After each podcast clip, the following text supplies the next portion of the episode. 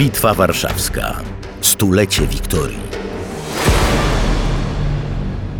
Witam Państwa serdecznie. Marcin Bąk, audycja Bitwa Warszawska Stulecie Wiktorii. Naszym gościem jest dzisiaj profesor Jan Żaryn. Witam serdecznie. Witam również. Historyk i o historii. I to z okręgu, w którym właśnie to okręgu bitwa 100 lat temu niemal miała miejsce. Na wschód od Warszawy, tam się te losy ważyły i o historii, i o polityce będziemy rozmawiać, dlatego że patrzymy na Bitwę Warszawską głównie przez pryzmat wspomnień, które dotyczą szczególnie tego sierpnia 2020 roku. I to jest zrozumiałe, tak? Bo tam 1920. się. Przepraszam, 1920 tak. roku. My przygotowujemy się mentalnie, emocjonalnie także do stulecia, setnej rocznicy tej bitwy. Natomiast mnie bardzo interesuje proces. Proces, jaki doprowadził do tego, że ten swoisty cud miał miejsce. Mówię tutaj cud nie w sensie metafizycznym, chociaż nie należy czynnika opatrzności Bożej wykluczyć, ale cud w sensie socjologicznym, politycznym. Panie profesorze, często gdy rozmawiamy przy innych okazjach,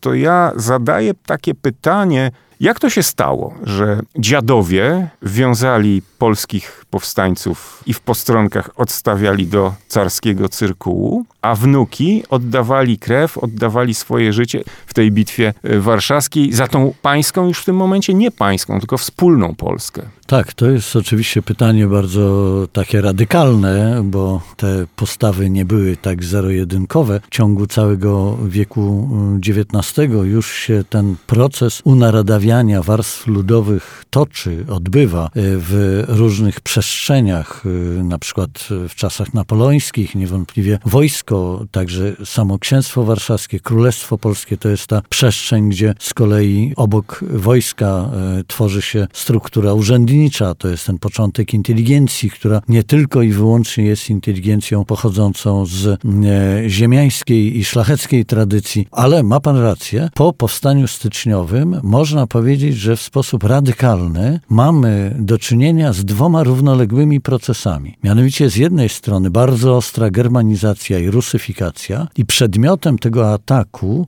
germanizacyjnego i rusyfikacyjnego nie jest polska warstwa oświecona. Bo z perspektywy Petersburga i Berlina to jest grupa społeczna, która nigdy nie da się zwerbować na potrzeby nowoczesnego narodu, czy to rosyjskiego, czy niemieckiego. Natomiast warstwy ludowe stają się przedmiotem agresywnej, można powiedzieć, rywalizacji z warstwami oświeconymi. Problem polega na tym, że tamte narody niemiecki szczególnie mają bardzo mocnego, wspierającego partnera w postaci państwa suwerennego, które może zdobyć się na stworzenie instytucji, jak na przykład Komisja Kolonizacyjna, czy różnego rodzaju instytucje wspierające ekonomiczny rozwój ludności niemieckiej na tamtych terenach, ale także mają narzędzia, które potrafią zwalczyć polskość utożsamianą szczególnie z wpływami katolicyzmu, czyli struktury i ludzi Kościoła katolickiego mogą uznać za wiodącego wroga w tym procesie, odnaradawiania ewentualnego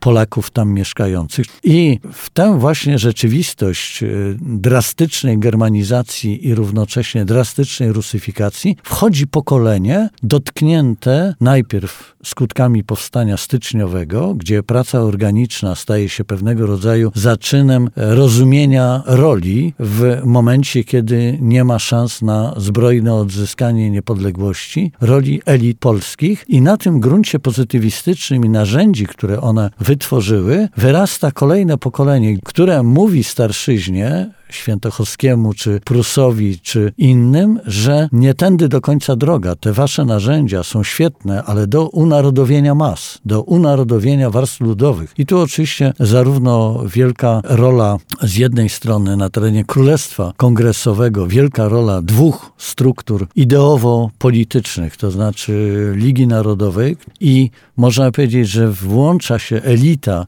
polska w budowanie tego nowoczesnego narodu polskiego poprzez świadome przekazywanie polskości. Ta polskość jest przekazywana w bardzo różny sposób, zarówno poprzez tajne struktury organizacyjne, jak Towarzystwo Oświaty Narodowej, gdzie czytanie po polsku i dzieł polskich pisarzy historycznych zbliża tę ludność do rozumienia dziedzictwa narodowego, ale także to jest rola nie tylko Ligi Narodowej, ale takich na przykład instytucji kościelnych jak Jasna Góra, gdzie Jasna Góra staje się w końcu XIX wieku bardzo ważnym miejscem nauczania polskości. W 1882 roku w 500-lecie obecności obrazu jasnogórskiego przybywa na ogół piechotą na Jasną Górę pół miliona Polaków ze wszystkich trzech zaborów i nie jest to tylko inteligencja, a raczej można podejrzewać, że w mniejszym stopniu inteligencja polska, a właśnie ta lekcja historii Polski, którą tam Polacy zdobywają, jest bardzo ważnym nośnikiem polskości i miłości w związku z tym niejako odziedziczonej po tych pokoleniach, które zmagały się insurekcyjnie o jej wolność i niezależność. Oczywiście także PPS,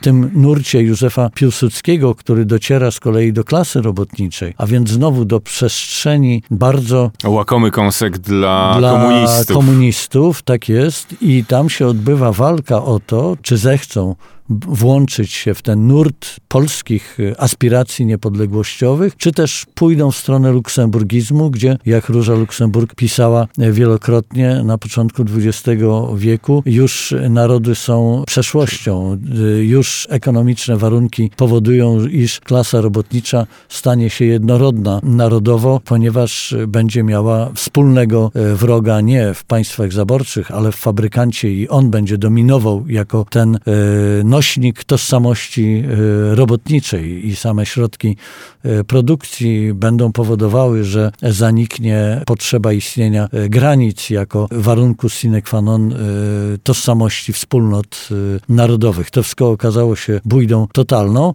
ale żeby tak się okazało, to musiały być osoby, struktury, całe związki polskich inteligentów, ziemian, mieszczan, mieszkańców miast, takich jak Kraków, y, Warszawa czy Lwów, którzy byli zainteresowani wytwarzaniem dóbr, nazwijmy to na razie w taki cudzysłów, dóbr tworzących nowoczesny naród polski. I zatrzymajmy przykład- się na moment. Dobrze, Mhm. tylko jeszcze jedno zdanie. Niedawno oglądałem bardzo ciekawy film dokumentalny o Krakowie XIX-wiecznym, którego zwieńczeniem była postać Ignacego Jana Paderewskiego i pomnik grunwaldzki 1910 roku. Wydarzenie bardzo ważne w historii Krakowa i w historii Polski, jeśli chodzi o właśnie unarodowienie całej społeczności polskiej, która rozumie, że uczestniczy w pewnym wydarzeniu niosącym w sobie ten ładunek potrzeby odzyskiwania przez Polaków niepodległości. A jednocześnie to jest Kraków, na przykład malarzy. Jest to Kraków, w którym budują się konkretne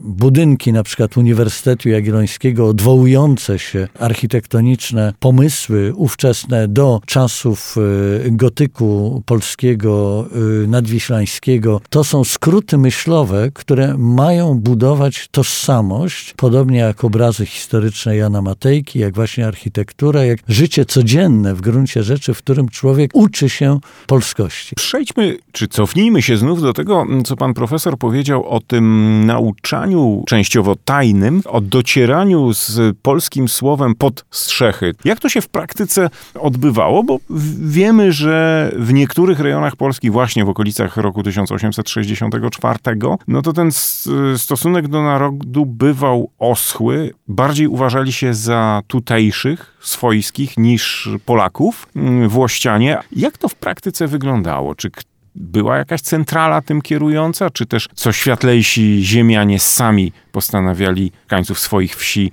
mm, jakoś edukować? Pamiętajmy, że mówimy o trzech y, zaborach, w których sytuacja y, polskich elit jest bardzo różna i w związku z tym możliwości oddziaływania także są y, w okolicach roku 1864 różnorodne. Ale zacznę od y, odpowiedzi na pierwsze pańskie pytanie, bo znowu romantycy, rzecz jasna, to ta szkoła politycznego myślenia y, doszła do wniosku, że nie można odzyskać niepodległości bez udziału warstw ludowych. To jest szczególnie przekaz Towarzystwa Demokratycznego Polskiego, emigracyjnej struktury y, demokratów y, walczących w powstaniu listopadowym i dalej na emigracji knujących na rzecz odzyskania przez Polskę niepodległości. I to tam rodzi się ten pomysł dotyczący wejścia warstw tych wiodących na teren warstw ludowych i odebranie Rosji carskiej narzędzi, które by mogły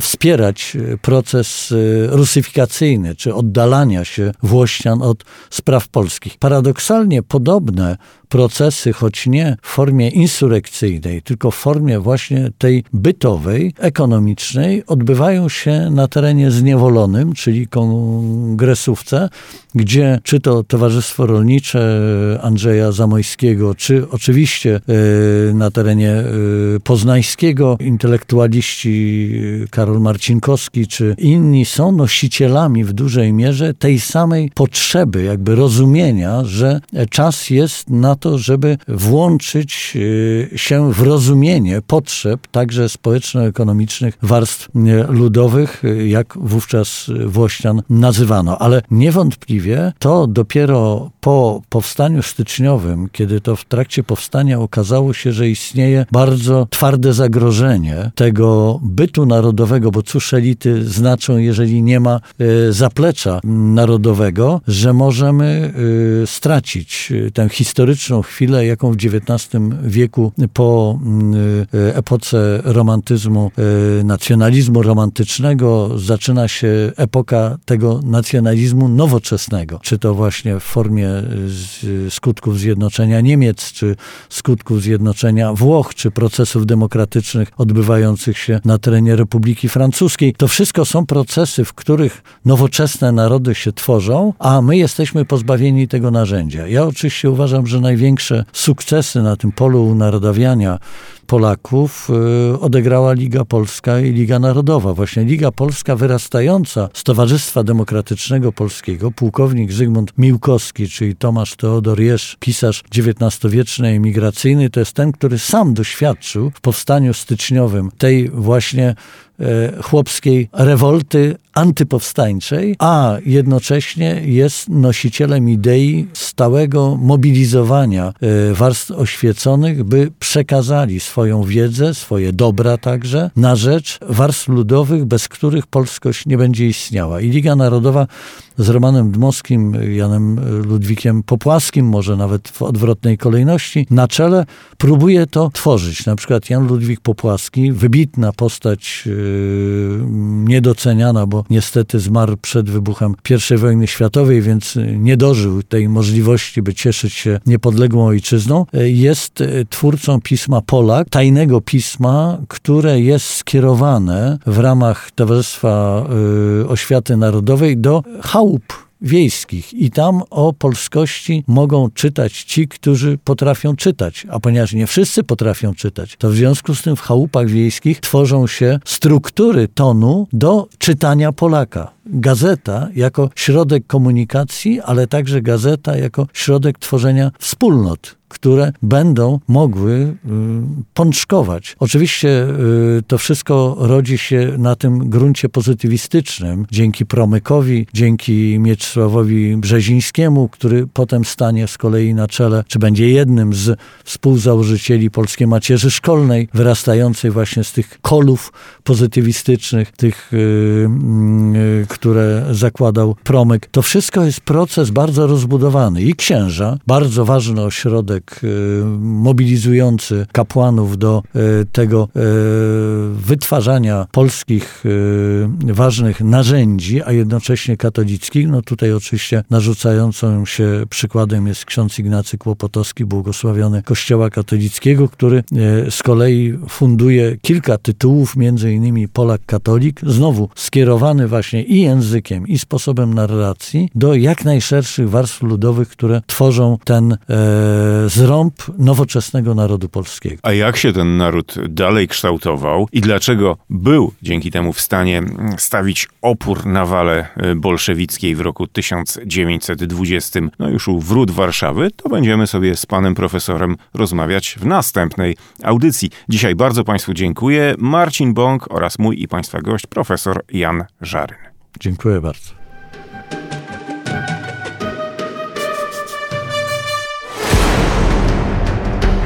Dofinansowane przez Polską Fundację Narodową.